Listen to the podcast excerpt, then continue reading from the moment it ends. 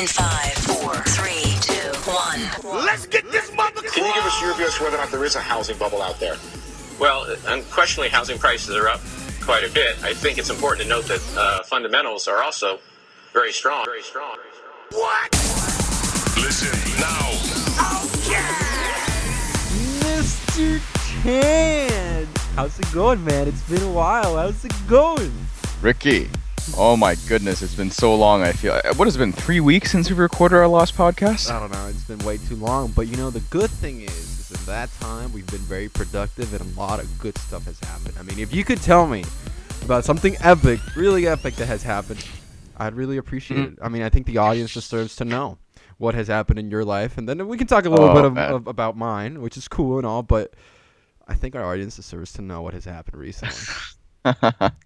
yeah, I, Ricky, I wasn't expecting you to jump on this uh, right from the beginning, but I guess uh, might as well I'll tell you and, and uh, tell the audience as well. So there's a podcast that you and I both love. It's run by Eric Townsend and Nathan Eggers. It's called Macro Voices. And uh, they bring on all these awesome guests, uh, talk about macro, talk about gold, talk about Federal Reserve, all that good stuff that we like to talk about as well. Um, but with more of like a sophisticated institutional investor bent. I'm happy to announce that I've joined their project as uh, you know, leading their research roundup team. So I'll be helping them publish a newsletter, curating articles, possibly even maybe co-hosting in the future. So that is that is awesome. That's great news. I mean, I really like that podcast because they really dissect everything into sectors. I mean, they talk about oil and then they go into oil. They talk about gold and they talk about gold. They talk about equities. They talk about bonds. And they also bring very good guests. So it's just uh, great to know that mm-hmm. you're a part of that team. And I've seen the work that you've done independently. I mean, if none of you guys, uh, our listeners, have seen Aaron Chan's work, I mean, he does work of charts. I've He's and he's done articles. It's great stuff. It's great stuff. And the fact that oh, he's... w- one more thing uh, before any of that happened with Macro Voices, Ricky, my article got published on Zero Hedge. What? what? I mean, that's I'm telling you. I mean, these three weeks we were we were gone, but a lot of good things were happening. I mean, Aaron yeah. Chan's article made it to Zero Hedge, uh, which is awesome. If you guys don't know what Zero Hedge is, it's basically a website that provides you news. And uh, gives you a lot of detailed news, and uh, I really like their logo uh, from Fight Club. Well, yeah, Tyler yeah, Durden. exactly, Tyler Durden, and I think I like Zero Hedge because it's not like the mainstream financial press. You know, they give you a different viewpoint. Um, they are not selling you what the mainstream media is selling you, so it's it's definitely an alternative place to go to get news on on the fin- you know on the finance, on the markets, but also on the politics and the social stuff as well. Definitely, definitely on the social stuff. So it's just great that the fact that you got published in basically the coolest website there is, one of them. You know, is, uh... what's going on with you, man? Why don't you update uh, us and update the listeners on what's going on in your life? Well, my life, uh, you know, I've been currently working pretty hard here at the radio station. If you guys don't know, I work at radio stations, and uh, I'm organizing two big events.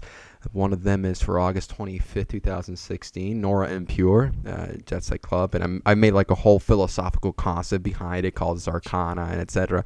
And then another one, which is closer, is uh, June thirtieth, uh, which is Cuarenta Summerfest, uh, which is a beach that, uh, I mean, we're going to basically turn a club into four different beaches, and we have a great lineup. And one of them is probably like Mister Chan, you know, bringing some like... D J skills with Kunal, and it's going to be great. It's going to be a great party. But, you know, uh, it's so interesting. Uh, these things actually consume a lot of time because they are, in essence, not a financial investment per se, because it's not like I'm using financial instruments, but they are a real investment, you know. So you gotta mm-hmm. you gotta make sure that everything turns out well. And if everything does turn out well, the returns are ka-ching, ka-ching. But uh, the, the returns don't come unless you provide something of value that people enjoy, right? So exactly, this is yeah. going to be a sick event on June thirtieth, and um, I'm coming down for the event. Uh, Kunal, well, he's performing. My one of my best friends, uh, Kunal Jatal, uh, is a super talented uh, musician, and uh, he will be performing at, at your event, Ricky, and and uh, hope I'm gonna have an awesome time. No, it's gonna be a great time. So that's sort of what's uh, been going on with my life. I've been working on my personal side of. Uh, Econ stuff. There's a bunch of econ lectures I've actually that's right up, up the pace. It's just sometimes it takes a while for me to upload them because YouTube takes forever, and I gotta be in a place with good internet and et cetera. But uh, a face not, like yours deserves high quality. It does deserve high quality. I'm kidding. I'm kidding. It's just people prefer high quality. But uh, just to remind people, it's Man, Economy, and State by Mary Rothbard. I'm going through chapter one right now. The whole idea is to do the whole book, but I really go into detail in each section. I mean, it's like three pages, but I do fifteen minutes on those three pages. So I really want people to learn, and you know, it's good stuff. And I also do my, you know, uh, economic, political questions that people want to answer, et cetera. But that's uh, sort of what's going on with me. Now, a lot of things have been happening this three weeks besides our personal lives, and it's uh, been the markets. Oof. And the markets, honestly, Mister Chan, have been an emotional roller coaster for me. Oh, I'm I'm like I have motion sickness. Yes, it's it's insane because, I mean, before we get into the last event, we got the equity markets were back at it again, closing those near highs, and gold saw some sort of sell-off, and I was like, what mm-hmm. is happening? What is? Because basically mm-hmm. uh, the Fed minutes had come out that they were expecting to do a rate hike, but bada bing, bada mm-hmm. boom, boom, boom, uh, we get uh, these weak uh, jobs numbers this Friday, yeah. and I think people are no oh, longer... Oh, terrible, ex- terrible jobs numbers. Terrible. Thir- was it thirty-seven thousand, something like that? Uh, something like that. It was and in the I think thirties. The economists are forecasting like one hundred, one hundred twenty thousand. The point is, I think people are taking the rate hike off the table. But what was very interesting for me was the market reaction. I remember in the morning when I saw the number, it was like around eight thirty, and I talked with a friend of mine that, you know, he's into the markets, et cetera. And he's like, oh, and he, I'm telling him, I wonder what the market reaction will be. And I told him that I think that the markets aren't going to react that much because we're at a point where bad news is actually good news. But uh, mm-hmm. gold will see some sort of rise because of the implication that there will be more easing. And evidently that was the case. But I'm still astounded that we're in such a bizarre period that when bad news comes out, instead of the equity markets falling and actually being a correct reflection of the economic conditions, they're staying mm-hmm. there because they are anticipating further easing. What do you think about that? And were you surprised by the by the market's effect to this news? Well, I wasn't surprised to the extent that obviously there was a mass, there was a pretty big sell-off um, after that jobs number, mm-hmm. and uh, predictably the, you know, S- S&P. I was looking at S P Y. You know, it basically did like a little rounded bottom and came back up to the, you know, to where it basically opened the day. And it's re- yeah, Ricky, you're so right. It's really really strange. And you know, I was watching a video uh, posted on John Rubino's website, dollar collapse dot com, another uh, great podcast. Oh, he's um, great. That, he's great. Yeah, John's awesome. And uh, he posts uh, he regularly posts a series of ten videos, the top ten videos. And near the bottom there was a video of Peter Schiff talking on C N B C about what, you know, what might happen, where, you know, eventually the Fed will be forced to backtrack on all the rate hike it's, you know, well, the one rate hike that it's done, and then even go into Q E four by the end of this year. So, I mean, we can we can think about how, I think conceptually we can think about how, you know, the market views bad news as good news, but you still have to contend with the reality of a recession, right? So even though the the Fed may offer some kind of floor, right, on the stock market by printing more money uh, and cutting interest rates, I think you still have to think seriously about the fact that, okay, what are the conditions that have to uh, permeate before before that actually takes hold? I don't know, Ricky, what do you think? I mean, you saying all that brings brings up a question that I've had in my mind, uh, which is a very good question, actually. Do you think you can say so yourself? no, no, I, I think it is, because if, if you could give me the answer, I'd be very happy because I don't know how to position myself. Mm-hmm. Do you think the Fed will act before a recession has been clearly demonstrated, meaning that no. they won't, or will they wait for the recession to happen in order for them to act? Do you, do you understand his, the question? Yeah, if his, if history is any barometer, they're gonna wait until the recession happens before acting. I mean, all uh, right. I, I mean, that's that's my opinion. Janet Yellen didn't see two thousand eight coming. Ben Bernanke didn't see two thousand eight coming. Uh, what what what makes us? I don't think we should we should view what's about to happen or what we think is going to happen is the Fed anticipating it, because they've proven in the past an inability to see it coming. So in other words, we should expect some sort of market correction before there is some sort of easing. Maybe it may not be as large as a market correction that happened in two thousand eight, but there will still mm-hmm. be some sort of market correction similar to the one we saw in January, if not more. Is that what you think? Yeah, yeah, that's what I think. And I, honestly, like the Fed, and you know, Ricky, I've been thinking about this for, for a while now. Um, the Fed has really painted itself into a terrible corner, right? Because yeah. you know, it wants to. It's been communicating for you know for years now that uh, America's economy is stronger than everybody else's. So you know our you know we can our our monetary policy can diverge. We can start raising rates. You know, even though Japan has been printing money forever, you know, Europe is buying corporate bonds now. So the Fed has a has to maintain its own credibility because it's been saying, you know, we're going to raise rates because the U S economy is so much better. So it, it on that one hand, if it doesn't raise rates, it kind of screws its own credibility. But at the same time, if it does actually raise rates, we saw what happened in December, right? Like uh, we raised rates, the dollar dollar continued to rally, and then you had massive capital outflows out of China. Definitely. So then all the equity markets around the world started selling up because, oh shit, China is falling apart. You know, um, you know, everyone started focusing on the credit bubble in China, which is still exist. It still yeah, exists still right now. It might be still existent. Yeah, nothing's changed uh, from that fundamental perspective. So it's it's like damned if you do and damned if you don't for the Fed.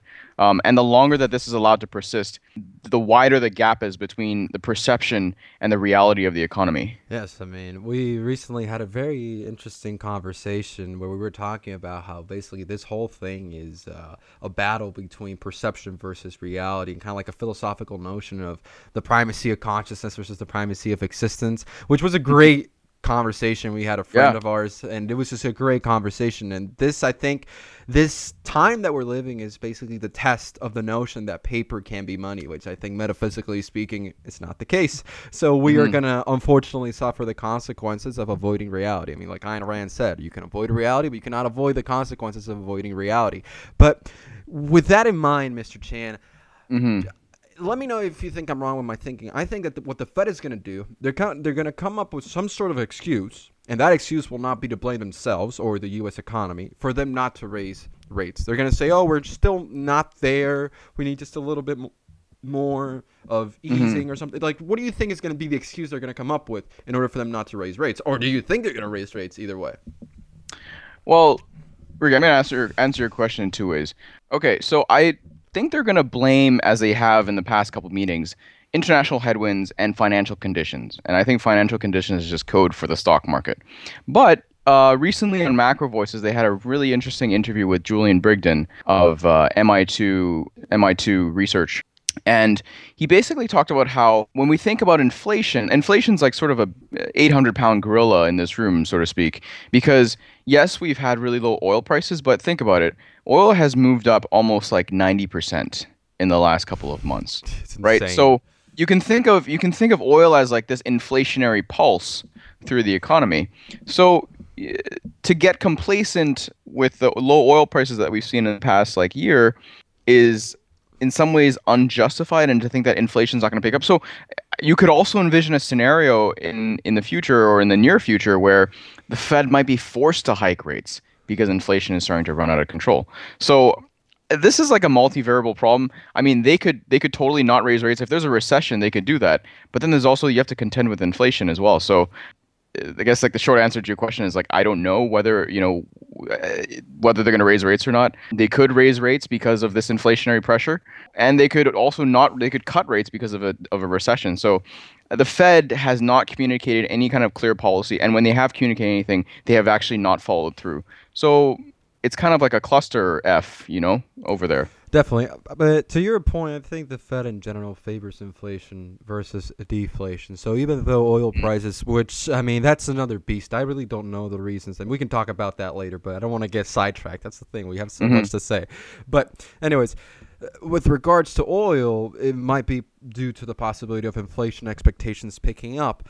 But yep. I don't know if that is sufficient for the Fed to see inflation already as a worry. And if it were to pass the two percent, they, by judging by the economic theory that governs them, I think they might see it actually as a good thing. And and I think ultimately what they want to do is monetize debt. And that's what they will do, and they will wipe out the dollar.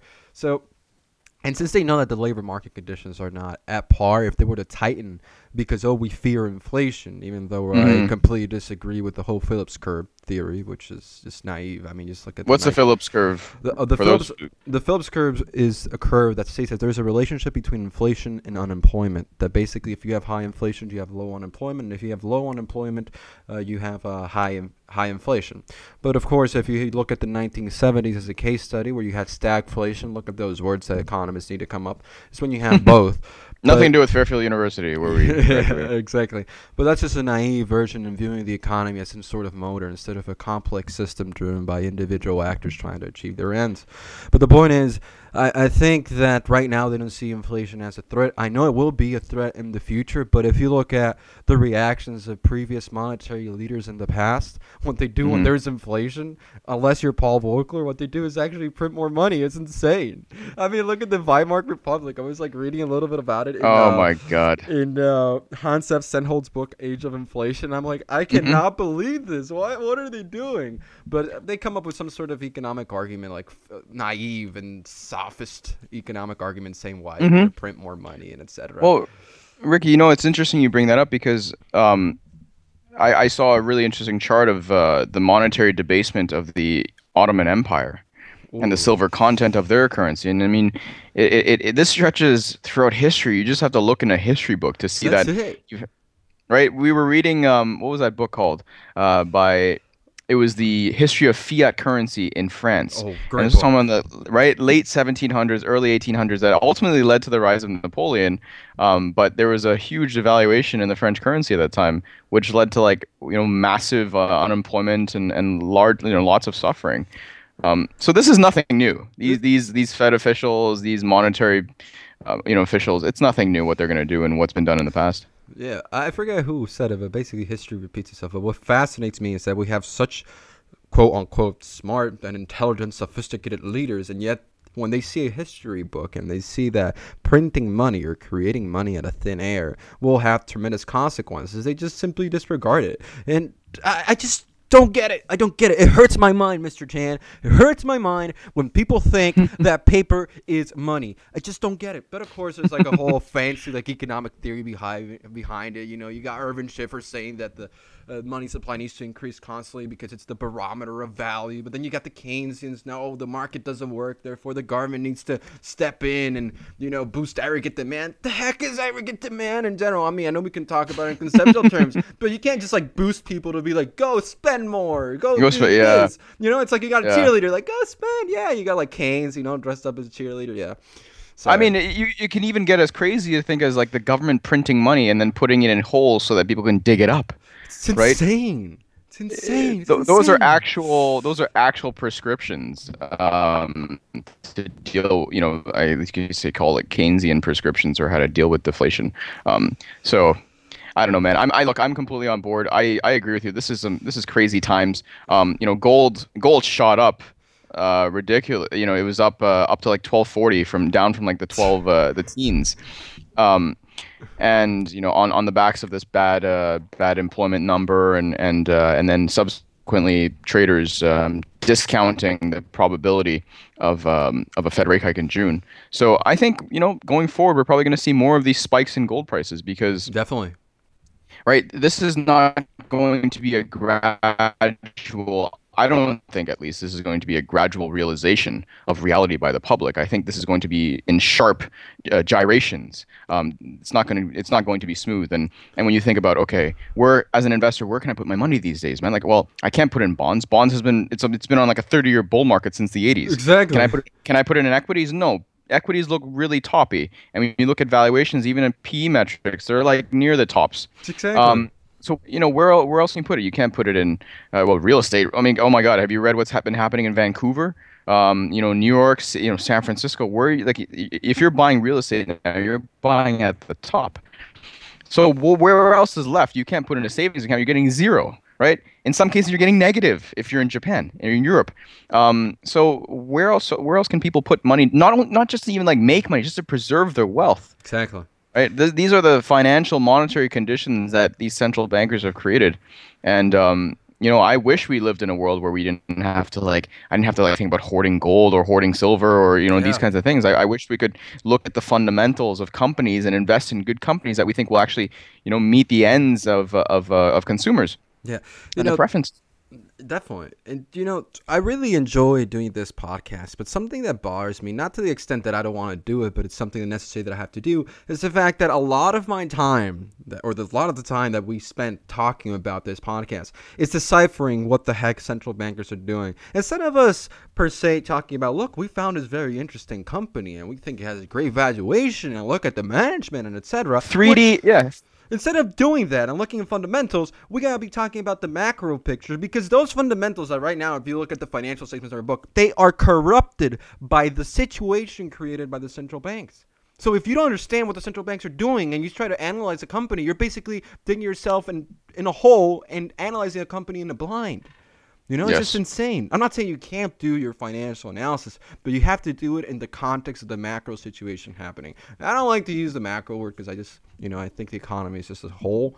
But, you know, just to differentiate, I mean, just the general global geopolitical economic situations that are happening, you know.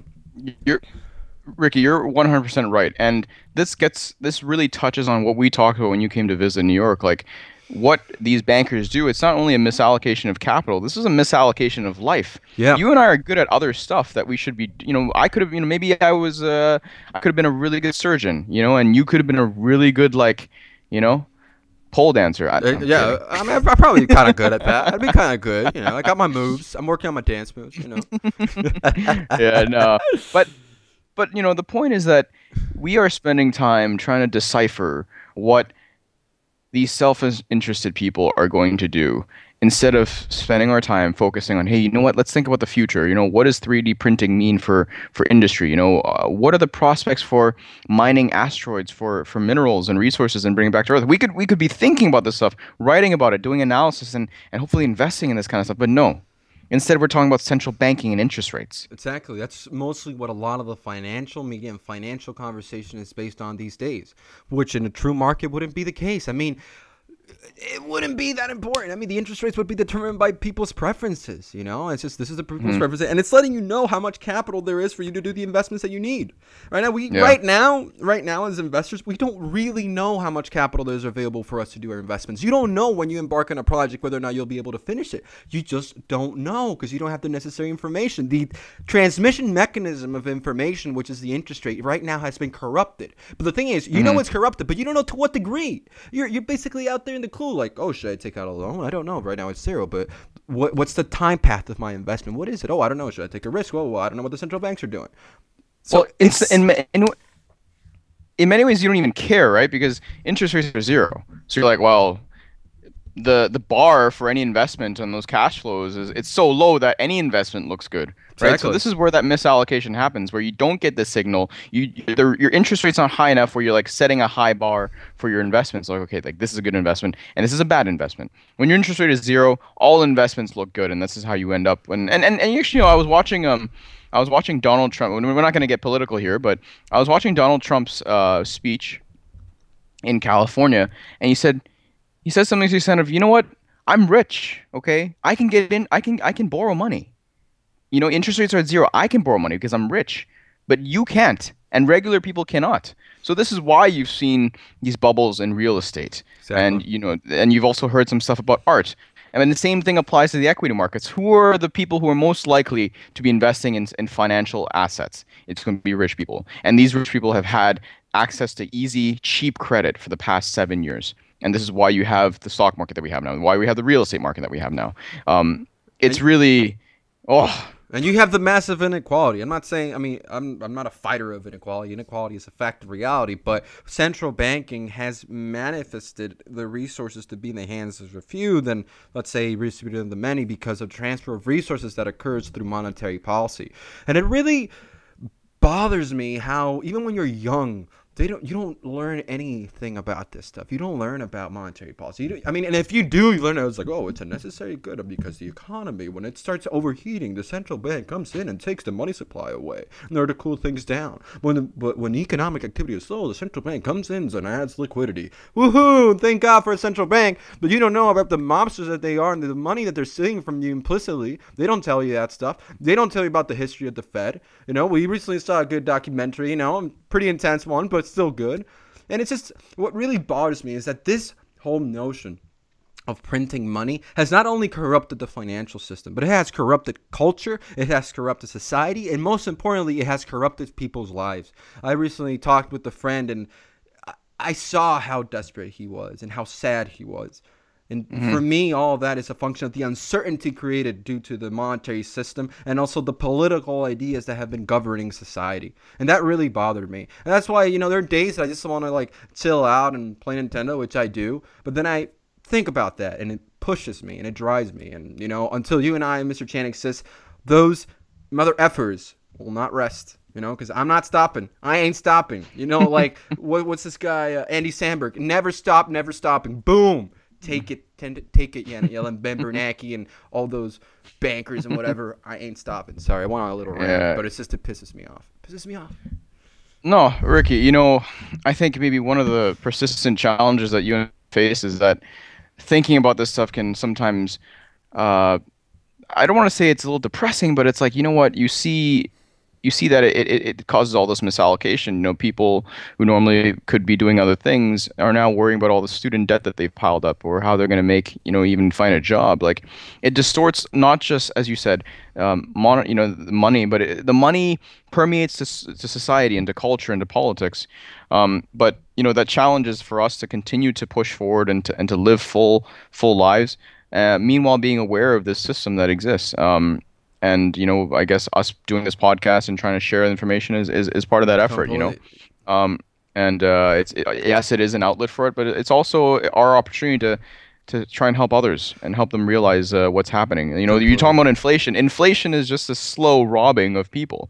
And someone who is unelected by you can do this. Exactly. It's crazy. It is very crazy and it is very sad. But to bring things back to a sort of positive perspective, I guess, and wrap things up, Mister Chan, what do you think are your predictions? Let's just, and really quick, you know, because I know we can go into really detail. What do you think are your predictions based on two things?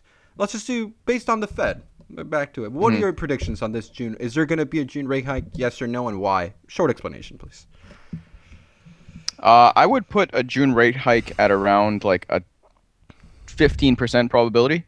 Um, and I say that because, you know what, the Fed may be so interested, uh, self-interested, that they may not even care that they'll set, they'll set off, um, uh, you know, a sell-off in the equity markets and, and possibly initiate some kind of monetary war with China. Um, but I still think that the probability of that is very slim. So I would say that they're not going to raise rates. I completely agree with you. fifteen percent seems about right. If it weren't for the, the past December rate hike that happened, I would have been one hundred percent said no. But since they surprised me in December, since they were in a quarter and they're still now in a quarter, I don't completely disregard it. But do I think they're going to do it? No. Like you said, they'll probably blame it on the international headwinds and the financial conditions. But yeah. with all of that in mind, we hope that you enjoyed this episode of the Laissez Faire podcast. We will be back at it again, giving you awesome information and financial theory and all that good stuff and excitement and... You know, just me and Mister Chan doing our stuff. And remember to like us, share us, comment us, say mean things about us. We don't care. We just want you to engage in debate, because where there is debate, there's reason. When there is reason, there's no force. And when there's no force, society flourishes. Anyways, thank you very much, and stay tuned for the next episode of the Laissez Faire podcast.